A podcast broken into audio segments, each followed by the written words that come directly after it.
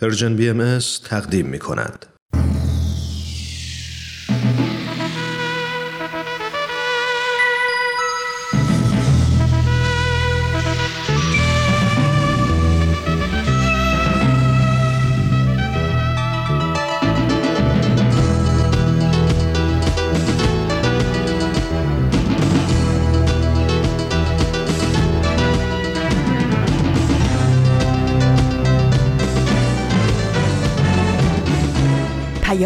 دوست. برنامه ای برای تفاهم و پیوند دلها.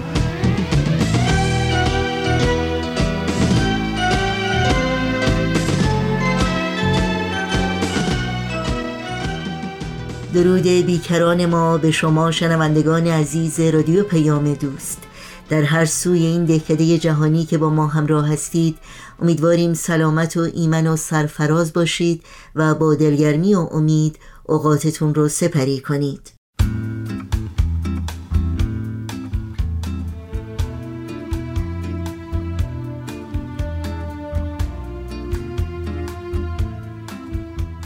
نوشین هستم و همراه با همکارانم برنامه های این چهار شنبه 17 اسفند ماه از زمستان 1401 خورشیدی برابر با هشتم ماه مارس از سال 2023 میلادی رو تقدیم می کنیم که شامل برنامه های یادگارها و خبرنگار خواهد بود. امیدواریم در طی ساعت پیش رو با ما همراه باشید.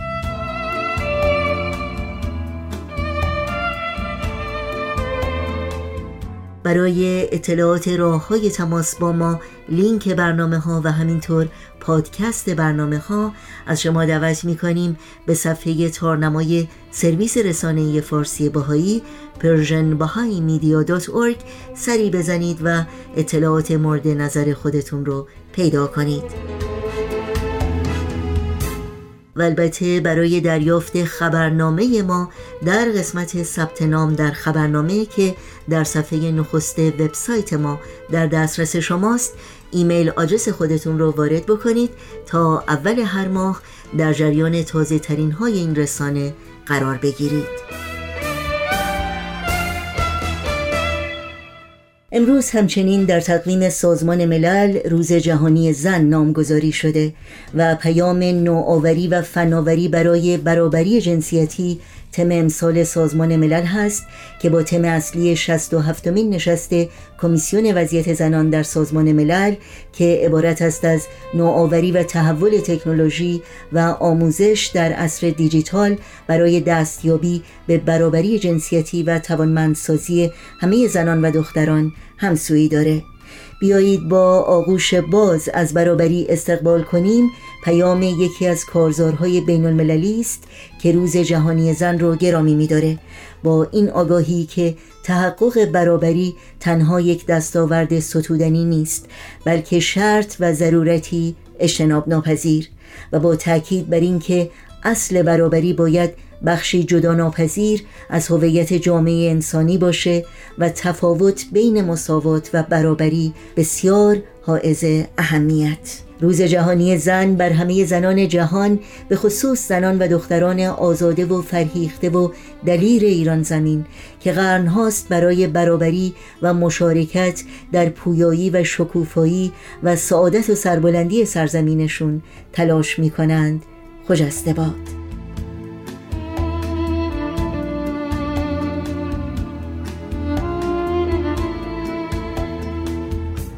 پیام دوست امروز را آغاز می کنیم با بخش تازه از مجموعه یادگارها. با هم بشنویم. یادگارها. شنونده های عزیز خوش اومدید به یک قسمت دیگه از برنامه یادگارها. هفته گذشته برنامهمون درست در وسط گفتگویی که آریا و امو محبت داشتن قطع شد. یادمونه که امو محبت روایتی رو تعریف کردن درباره پسری به اسم اردشیر رستنپور که اهل یکی از روستاهای یزد بوده. دست تقدیر با هر سختی و مشکلی اردشیر رو راهی هندوستان می‌کنه انگار که اردشیر اونجا رسالتی رو داشته. اردشیر به قول خودش با یه بغچه نون خشک پاشو توی هندوستان می‌ذاره. اما با پشتکار و تلاش همیشگیش و البته به لطف خداوند اونجا قهوه خونه ای رو راه اندازی می‌کنه و کار و کاسبیش هم پیشرفت می‌کنه و وضع مالیش خیلی خوب میشه. حالا که یادمون اومد که قصه اردشیر از کجا آغاز شده بریم و ببینیم چی شد که دست تقدیر اردشیر رو به هندوستان رسوند و اونجا چه رسالتی رو داشت.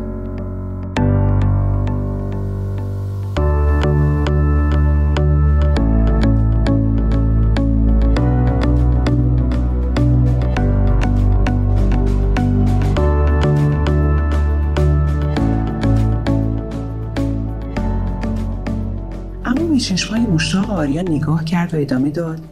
حالا این داستان رو همینجا داشته باش دوباره بهش برمیگردیم.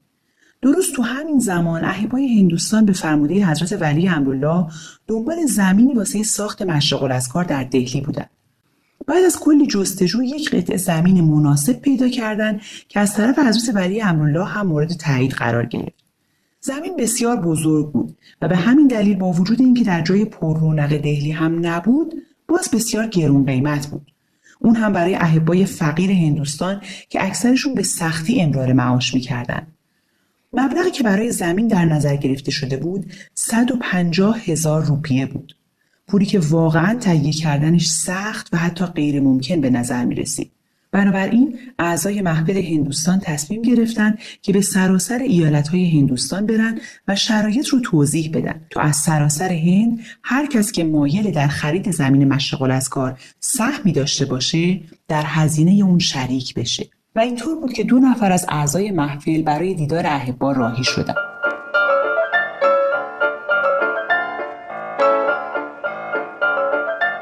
سر راهشون و برای استراحت و مشورت با احبای منطقه در یک قهوه خونه قرار گذاشتن. و این قهوه خونه جایی نبود جز قهوه خونه اردشیر رستمپور قصه ما. آریا کمی جلو اومد. ماجرا داره هیجان انگیز میشه. اما خنده گفت آره بابا جون. خلاصه اردشیر مشغول پذیرایی و چای و قهوه دادن به مهمون ها بود که متوجه شد گفتگو درباره خواست حضرت ولی امرالله برای خرید زمین مشغل از کاره. و اینکه احبای هندوستان ممکنه نتونن به راحتی این مبلغ رو تهیه کنن. و میشنید که احبا نگران هستن که مبادا نتونن خواست حضرت ولی امرالله رو اجرا کنن. اردشیر سینی به دست جلو رفت و با کمال فروتنی چند سوال پرسید تا دقیقا متوجه موضوع بشه. بعد ناگهان سینی رو کنار گذاشت و با همون فروتنی و احترامی که توی زندگیش همیشه همراهش بود گفت میشه لطفا بلند شید؟ احبا پرسیدن چرا؟ چی شده؟ آریا با تردید گفت نکنه می‌خواسته بیرونشون کنه.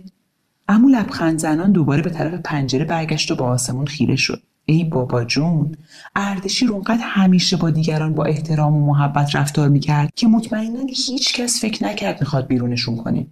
اما همه متعجب بودن که آخه اردشیر می‌خواد چیکار کنه. با تعجب از جاشون بلند شدن. اردشیر در مقابل چشمهای بهت زده مهمانان پشتی های رو کنار زد و از زیر اونها یک صندوق نسبتا بزرگ در آورد و روی میز گذاشت. هیچ کس نمی‌دونست جریان چیه و همه با حیرت گاهی به هم و گاهی به اردشیر نگاه می‌کردن. اردشیر در صندوق رو باز کرد و گفت این همه دارایی منه. همه پولایی که تو این چهل و سه سال به دست آوردم و پس انداز کردم. حتی بونچاق زمین هایی که خریدم هم اینجاست. آریا پرسید بونچاق اما گفت ما قدیمی ها به سند خونه و زمین میگیم بونچاق خلاصه اردشیر گفت لطف کنید این پولا رو بشمارید و ارزش ملک و املاک رو هم مشخص کنید. اهبا هنوز هاج و واج ایستاده بودن اما اردشیر با کمال فروتنی دوباره خواستش رو مطرح کرد. اونها شروع کردن و مدتی طول کشید تا ارزش همه اون پولها و همه اون ملک و املاک و زمین ها رو مشخص کنند در آخر ارزش همه دارایی های اردشیر مبلغ 100 هزار روپیه بود. اردشیر دوباره بلند شد و رفت و این بار با یک کشوی کوچیک برگشت و هرچی پول توی اون کشو بود رو هم روی میز خالی کرد. پرسیدن این دیگه چیه؟ گفت اینم همه درآمد امروزمه. همه رو بردارید و ببرید و زمین مشغول از کار حضرت الله رو بخرید. آریا با چشمای گرد شده پرسید یعنی اردشیر می‌خواست همه دارایی خودش رو واسه خرید زمین مشغول از کار بده؟ اگه همه پولش رو می‌داد هرچی زمین و خونه داشت رو می‌داد و حتی پولی که همون روز به دست آورده بود رو هم تقدیم می‌کرد می‌خواست از اون به بعد چطوری زندگی کنه؟ سرمایه لازم نداشت؟ بالاخره که باید قهوه و غذا و نوشیدنی می‌خرید واسه قهوه خونش. چطور همچین چیزی ممکنه؟ اما هنوز به آسمون نگاه می‌کرد. این دقیقا همون چیزی بود که بقیه بهش گفتن. نمیشه. نباید همه این سرمایت رو بدی. این دسترنج سالها کار و زحمت خودته. لاقل یه بخشش رو واسه گذرون زندگیت بردار. اما نگاه اردشیر به قضیه متفاوت بود.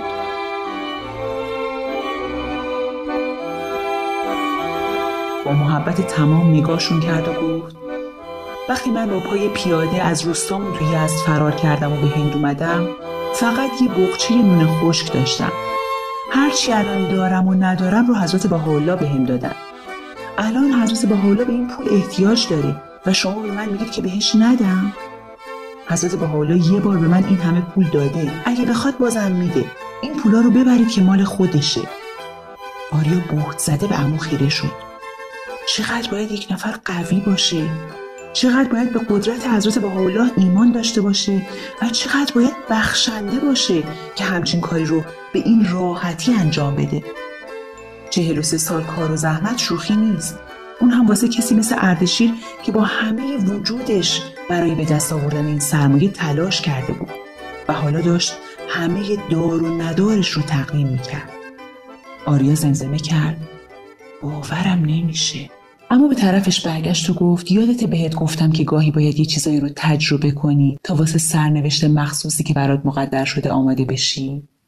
یادت گفتم گاهی باید سختی بکشی تا قوی و آزاد بشی و گاهی باید یه چیزهایی رو رها کنی تا چیزهای جدیدی به دست بیاری بابا جون. آریا به چشمای امو خیره شد. چشمای روشن و درشت. حس کرد که می‌دونه چرا امو موهبت اینقدر قوی و مهربان و دوست داشتنیه.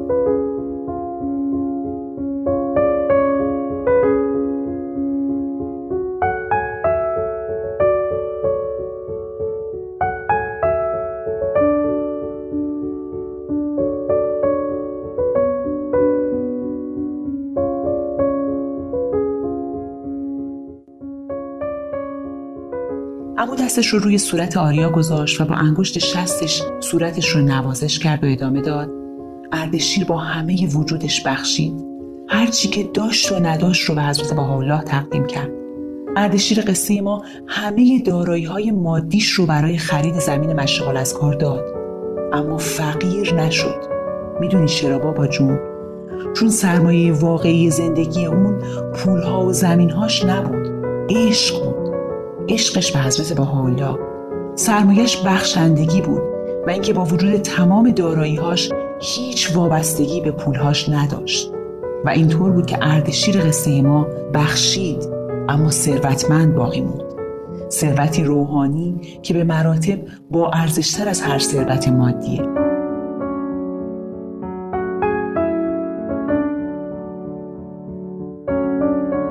آریا با نگرانی پرسید اما بعدش چطوری زندگی کرد؟ اما ادامه داد به اصرار اعضای محفل اردشیر پولهایی رو که همون روز به دست آورده بود رو برای خرید مایحتاج قهوه خونش برداشت و بقیه دارایی ها رو برای خرید زمین مشغول از کار تبرع داد. اما طولی نکشید که از برکت حضرت بهاءالله و تلاش و خلوص خودش دوباره وضعیت مالیش رونق گرفت طوری که تا آخر عمر همیشه آبرومند و مستقل زندگی کرد. جالب اینجاست که هر وقت اهبا یا محفل هند احتیاج به کمک مادی برای انجام یک کاری داشتن اردشیر با کمال عشق و سرور قدم جلو میگذاشت و تا پایان عمر هستی خودش رو در راه حضرت بهاءالله و رفاه مردم هندوستان صرف کرد. صدای خوابالود بابا آریا و امو رو به طرف در برگردوند. الله اپا صبحتون بخیر. خوبید امو جان؟ دیشب راحت خوابیدید؟ اما با لبخند همیشه که گفت بله بابا جون عالی بود. فقط این گل پسر رو صبح زود بیدار کردم. آریا به طرف امو برگشت و با آرامش گفت نه امو جون خودم بیدار شدم و ممنونم که این داستان رو برام گفتید. بابا در حالی که به آریا چشمک می‌زد و از اتاق بیرون می‌رفت گفت آریا بعدا داستان رو واسه منم تعریف کن. مامان داره سفره صبحانه رو آماده می‌کنه. بیا دوره هم صبحانه بخوریم. اما دست دیگرش رو برای بابا بالا آورد و با رفتن بابا دوباره به طرف آریا برگشت و گفت وقتی اردشیر بخش زیادی از پول مشغل از کار رو داد اهبای هند تونستن باقی مونده پول رو فراهم کنن و زمین رو بخرن و اون موقع بود که با کمال تعجب به یک حقیقت عجیب پی بردن. اسم زمینی که واسه مشغل از کار خریده بودن بهاپور بود یعنی سرزمین بها. و این اسم از حدود 400 سال قبل برای اون منطقه انتخاب شده بود. این بار آریا بود که به دور دست ها خیره شده بود. خیلی جالبه. انگار حضرت بهاءالله از سالها قبل این زمین رو واسه مشغل از کار خودشون انتخاب کرده بودن. اما ادامه داد و اردشیر رو اون رو هم انتخاب کرده بودن. به خاطر قلب پاکش. یه بچه زرتشتی فقیر از یه روستای دور افتاده در یزد با اون وضعیت به هندوستان بیاد. سالها کار کنه زحمت بکشه و همه پولش رو پسنداز کنه. و این سختی ها اون رو به انسانی بخشنده آزاد و قوی تبدیل کنه. کسی که با عشق تمام همه هستی خودش رو بده تا زمینی به نام بهاپور رو که از سالها قبل برای مشغل از کار انتخاب شده بوده بخره. می‌دونی بابا جون هر کسی لایق نیست که همچین کار عظیم رو انجام بده و هر پولی هم قابل نیست که برای بنای عظیمی مثل مشغل از کار صرف بشه. برای همین اردشیر پاک و آزاد و بخشنده انتخاب شد که این موهبت نصیبش بشه و اون هم با کمال عشق و وارستگی به این انتخاب جواب داد. این بار صدای پوریا بود.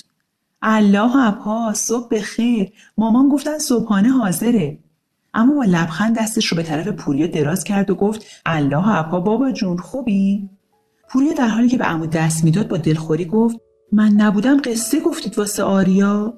امو خندید و گفت تا دلت بخواد داستان دارم. برای تو هم میگم بابا جون. پوریا همینطور که به امو برای بلند شدن کمک می‌کرد گفت آقا آریا تو هم صدام نزدی؟ راهمون خیلی دور بوده گمونم. آریا با نگرانی گفت صبح زود بود همه خواب بودید. حتما واسهتون تعریف می‌کنم. پوریا چشمک زد و همینطور که با امو بیرون می‌رفتن گفت یکی طلبت. اما آریا متوجه حرفش نشد. چشمش به عکس لوتوس روی میز افتاده بود. احتمالا دیشب یادش رفته بود اون رو تو کشوی یادگاری ها برگردونه. نگاهش کرد و یاد اردشیر افتاد و یک لحظه تصور کرد که اردشیر از عالم ملکوت و با افتخار داره به لوتوس نگاه می‌کنه و لبخند می‌زنه. با این فکر آریا هم لبخند زد. یک دکه مقوای زرد رنگ دیگه از کشو در آورد و با ماژیک روش نوشت یادگاری از اردشیر رستمپور برای تمام مردم دنیا. لوتوس. مقوا و عکس رو به کشو برگردوند و با لبخند بیرون رفت.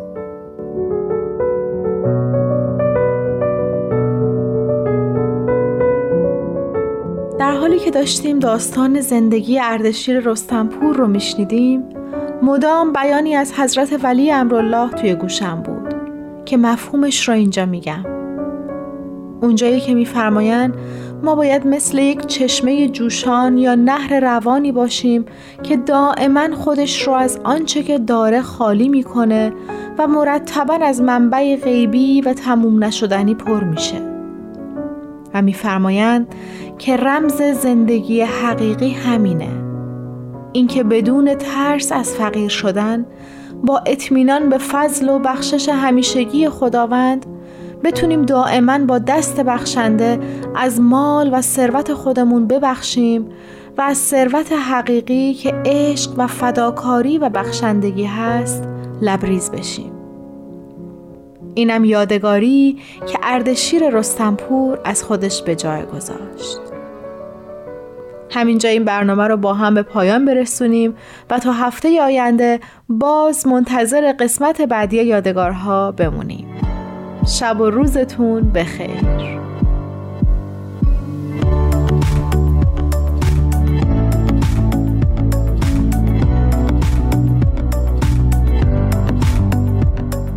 با رادیو پیام دوست همراهی می کنید و برنامه یادگارها رو شنیدید. این برنامه و همه برنامه های ما رو می‌تونید در شبکه های اجتماعی فیسبوک، یوتیوب، SoundCloud، اینستاگرام و تلگرام زیر اسم Persian BMS پیدا بکنید و با ما همراه باشید. آدرس تماس با ما در کانال تلگرام هست at persianbms underscore contact. پیام من برای تو پر از صدای شکوه های یک زن است. سکوت من به پای تو نشانه بغض و اعتراضم است. به هر رهی در این جهان یه مادر صبور و دل شکسته به زیر پای خشم تو اسیر شکایتم از این زمان نبرد نابرابر شکفتن بود. تو رفتی و من ماندم. تلاش و خواستن من از تو کم نبود. سؤال من از این جهان که درگیر جنگ و خون تشنگیست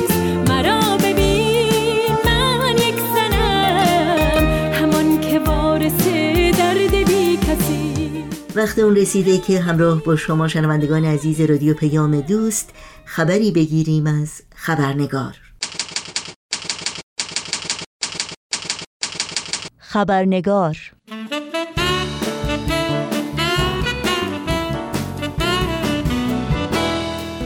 و ما این روزها کمتر کسی رو می‌بینیم که از اخبار و گزارش های پی در پی از وقایع کوچک و بزرگ جهان که از طریق رسانه های محلی و بین المللی و همینطور شبکه های اجتماعی منتقل میشند بی اطلاع باشه. اخبار و گزارش های اغلب ناگوار و آزاردهنده ای که نابرابری، ستمکاری، خشونت و انسان ستیزی رو پوشش میدند و با تصاویر موهشی از رنج بیکران و درد بی امان نوع انسان همراهند. اما این اخبار و تصاویر دردناک چه تأثیری بر سلامت روح و روان ما انسانها دارند؟ آیا اساساً باید این گونه اخبار رو که بخش عظیمی از کار رسانه ها و صفحات شبکه های اجتماعی رو در بر می‌گیرند دنبال کرد؟ تا چه حد می بایست درگیر اخبار و گزارش های روز بود و چگونه می توان از رویدادهای کوچک و بزرگ جهان اطراف در مسیر سازنده استفاده کرد؟ پرسش هایی که خبرنگار امروز به اونها می پردازه. نوشین آگاهی هستم به شما همراهان عزیز خبرنگار در هر کجا که با ما همراه هستید خوش آمد میگم و برنامه این چهار شنبه رو تقدیم می کنم. خانم فرزانه ثابتان روانشناس و تحلیلگر مسائل روانشناسی میهمان این خبرنگار هستند و با ما در مورد تاثیر رسانه ها بر روی سلامت روح و روان گفتگو می کنند پس همراه بمونید تا لحظاتی دیگر به خانم فرزانه ثابتان خوش آمد میگیم و گفتگوی امروز رو آغاز می کنیم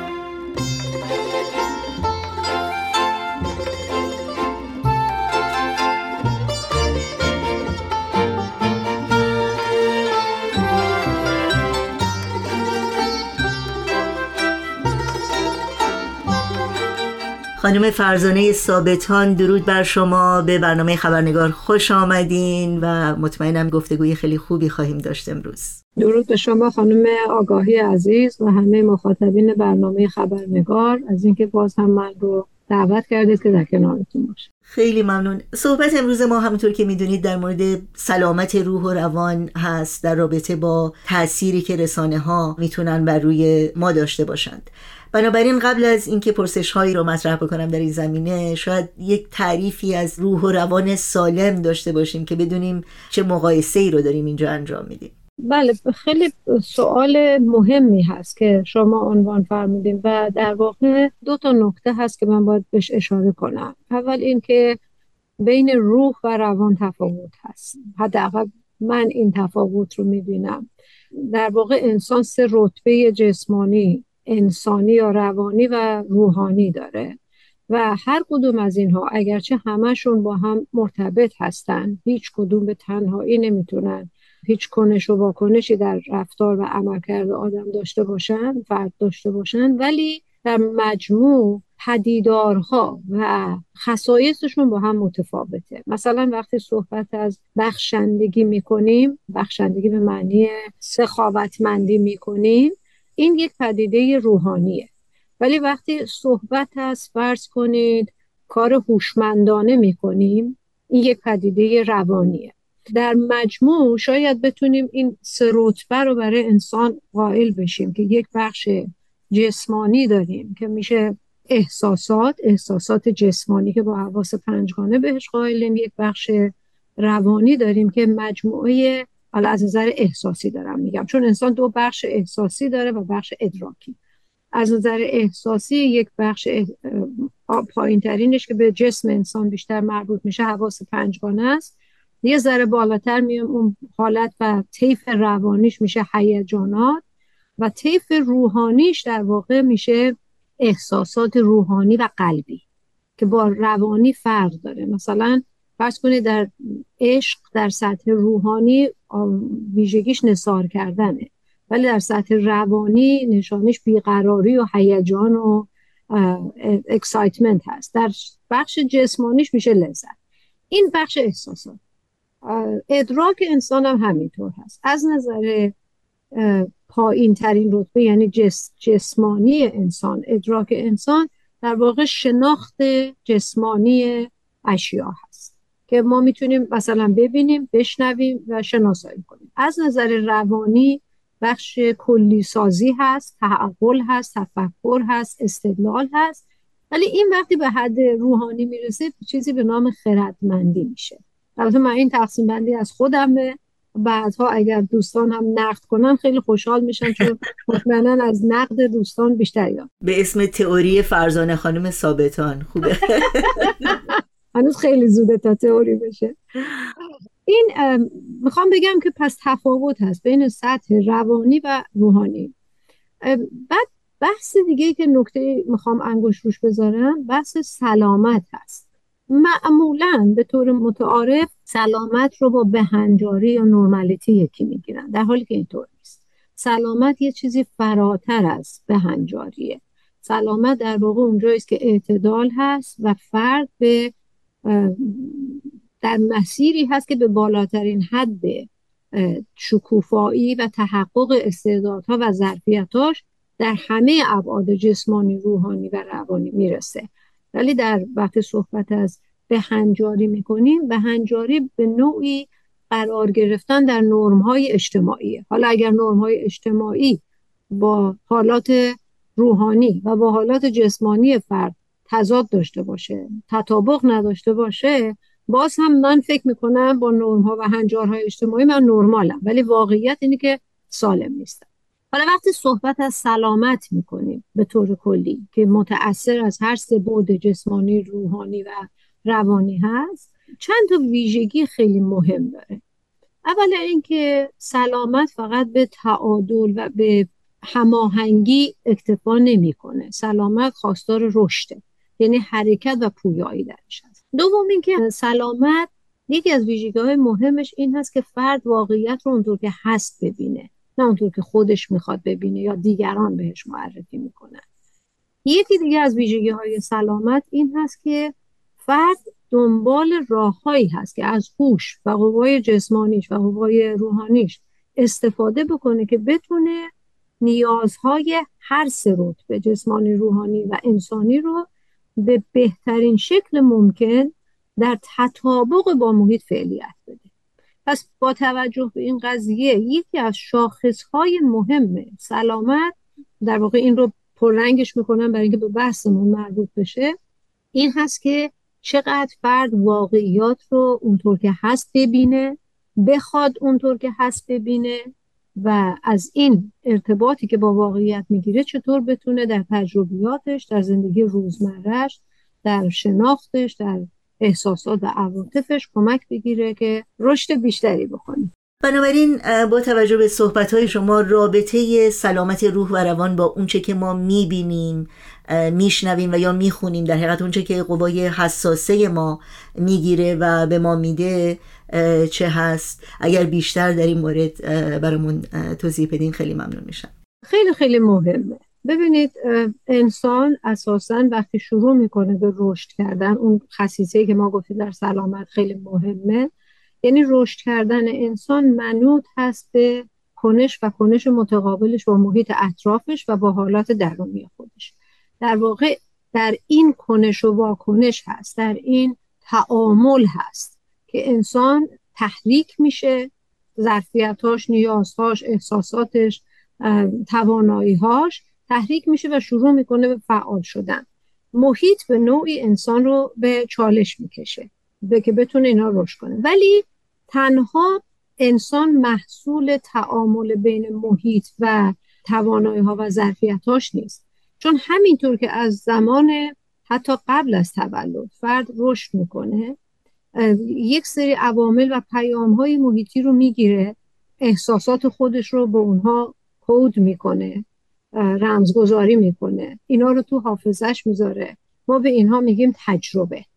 یکی از عوامل بسیار مهم این تجربیاتی است که فرد در طی جریان رشدش می‌گیره. یکی دیگه مسئله یادگیریه. یکی دیگه مسئله نوع درک اون برداشت و تفسیر و تعبیری که فرد از پیام ها می‌کنه. همه اینها روی اون تعامل و تقابل یا منظورم از تقابل مقابله نیست. منظورم کنش و واکنش و تاثیر و تأثیری که میداره روی همه اینها این عوامل تاثیر داره. یعنی الان من و شما که اینجا نشستیم و با هم صحبت می‌کنیم ظاهرا من هستم و ادراکم و شما هستی و ادراکتون.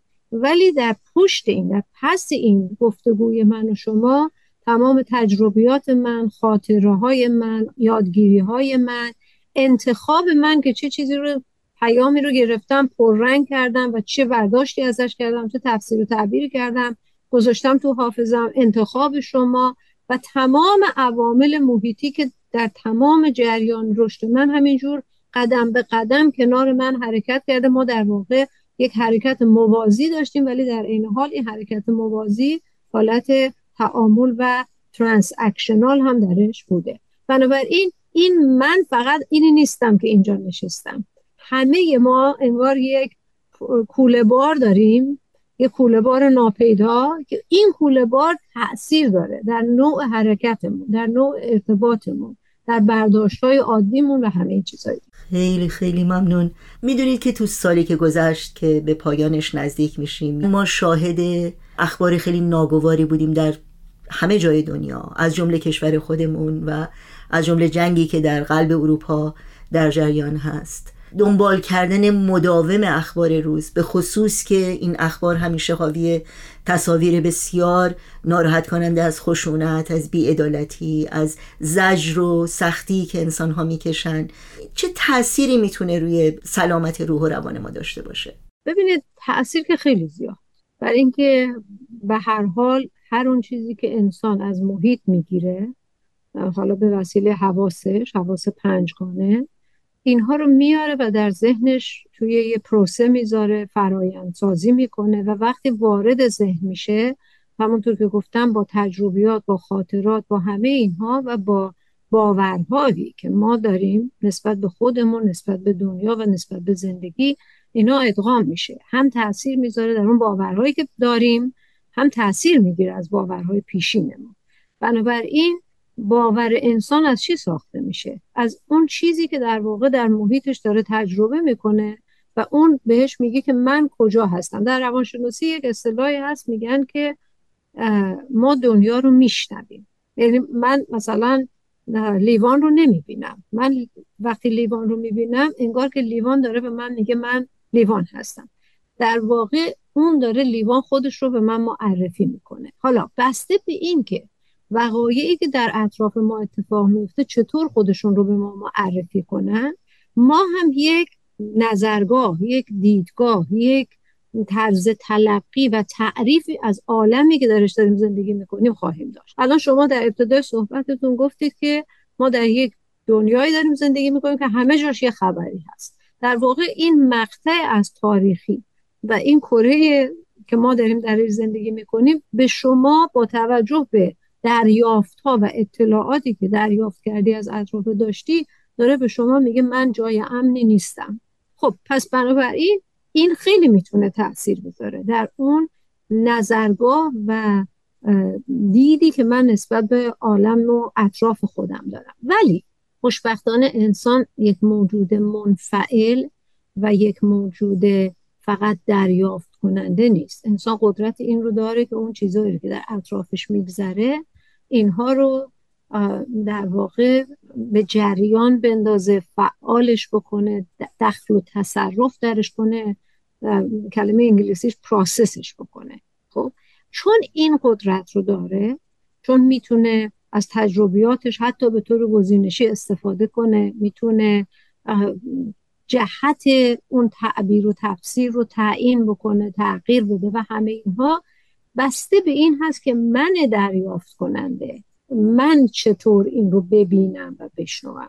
یعنی اگر دنیا الان داره به من میگه که من جای امنی نیستم من با توجه به تجربیات و دریافتام می‌تونم تحلیل کنم که آیا واقعا جای امنی هستی یا نیستی؟ و اگر جای امنی نیستی چطور میشه امترت کرد؟ و اگر جای امنی هستی چه چیزهایی این نشانه های این ناامنیه؟ و اینکه در پس این ناامنی چه چیزهایی می‌تونه باشه؟ حالا به عبارتی انسان یک موجودی است که بر خودش امید می‌سازه. بنابراین همه اینها می‌تونه یک تلنگر باشه برای اینکه من امیدوارتر بشم یا تلنگر باشه برای اینکه من ناامیدتر بشم.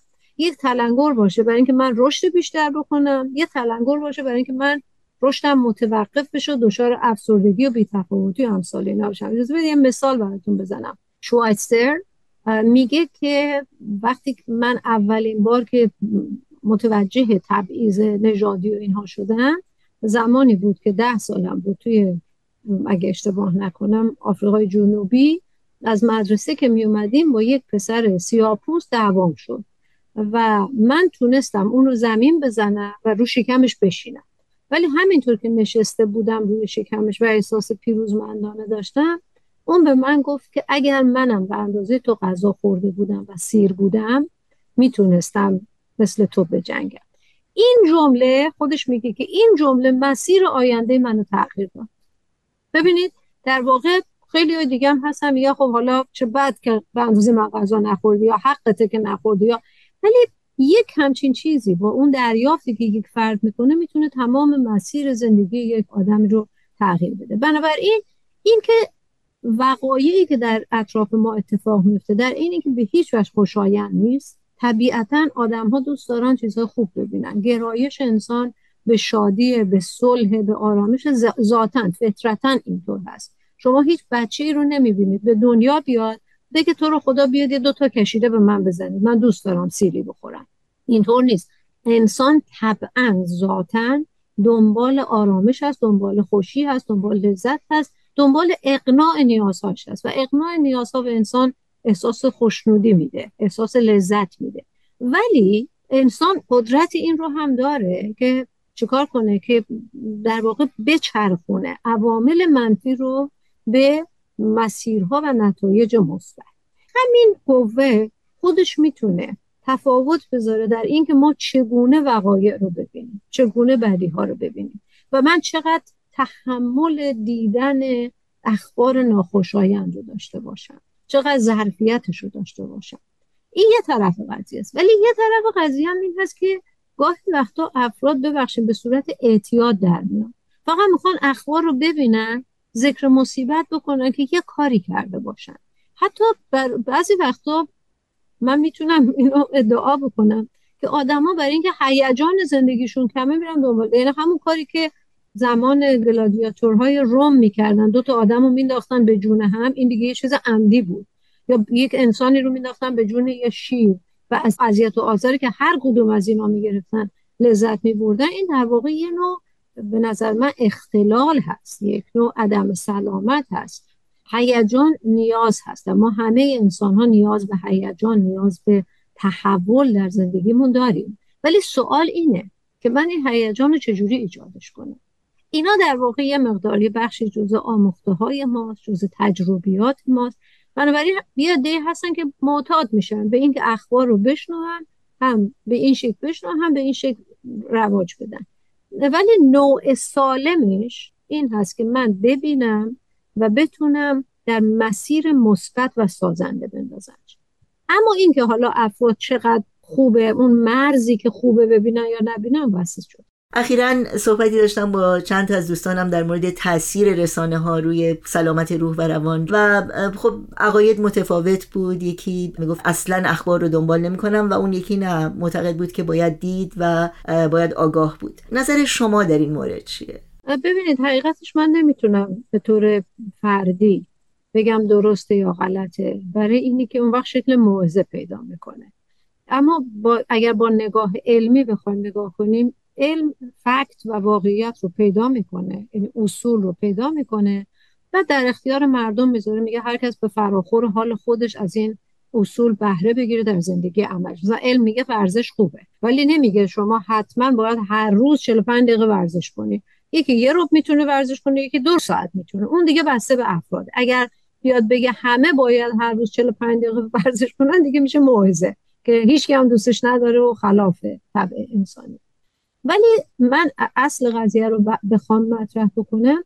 همونطور که در تعریف سلامت صحبت کردیم یکی از شاخص های سلامت ارتباط با واقعیته. اگر یک کسی بخواد که این واقعیت چشمش رو روی واقعیات اطراف خودش ببنده در واقع درست مثل کسیه که در معرض خطره ولی در پنجره ها رو بسته که نفهمه در معرض خطره. خب چه اتفاقی میفته؟ این خطر یه جایی میاد و آسیب بهش می‌زنه. بنابراین به نظر من به عنوان یک اصل از اون جهت که انسان لازم هست که واقعیات رو هر همونطور که هست ببینه و ارتباطش رو با واقعیت حفظ بکنه. چون یک مرز بین اختلال روانی و سلامت روانی این هست که افرادی که اختلال روانی دارن ارتباطشون رو با واقعیت کم می‌کنن.